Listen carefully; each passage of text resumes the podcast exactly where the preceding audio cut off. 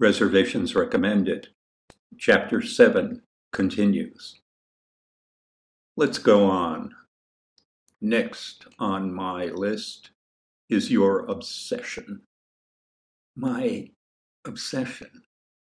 Your lust, Matthew.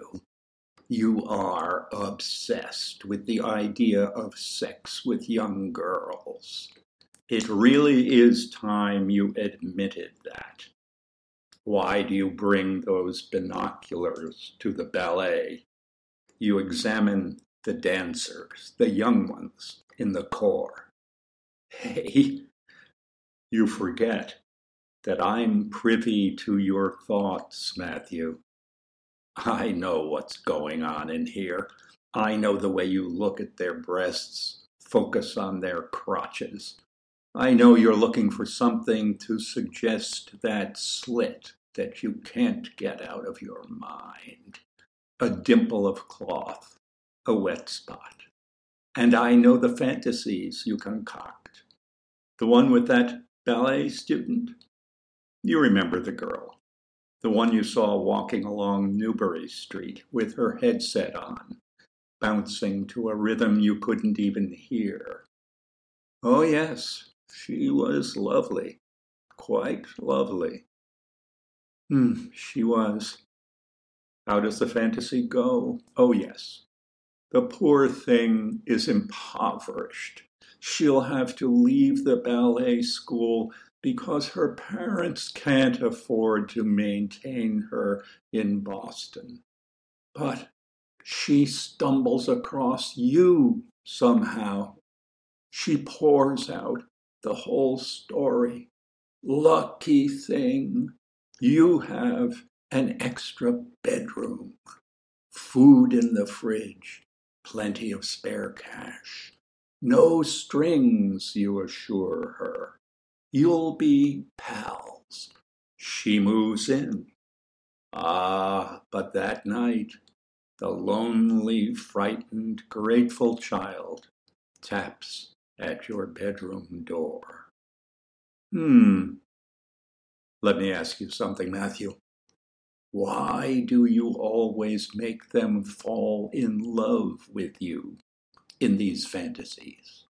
I mean, excuse me, but what difference does it make?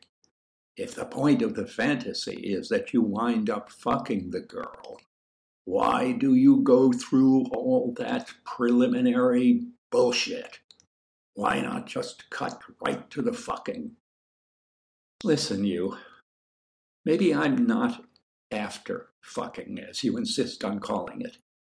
Maybe I'm after something more. Did you ever consider that? I considered it. There's something to it. But this nobility you're claiming is a fake. It's really just timidity. Timidity in disguise. Timidity again. It's not one of the deadly sins, but it's killing you, Matthew. Timidity and I would say loyalty. Misguided loyalty to an idea. Some stupid idea of goodness or something that I don't understand. Let's have another drink.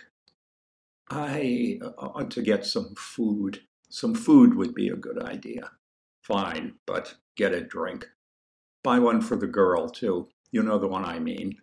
The one in the skirt. The one with the ass. Don't hesitate now. Just do it. You don't have to talk to her. Just ask the bartender to give her whatever she's having. You have a chance there. If you ask me, you don't deserve it after sending Layla home. But as I said, you're owed and I think you're getting another chance.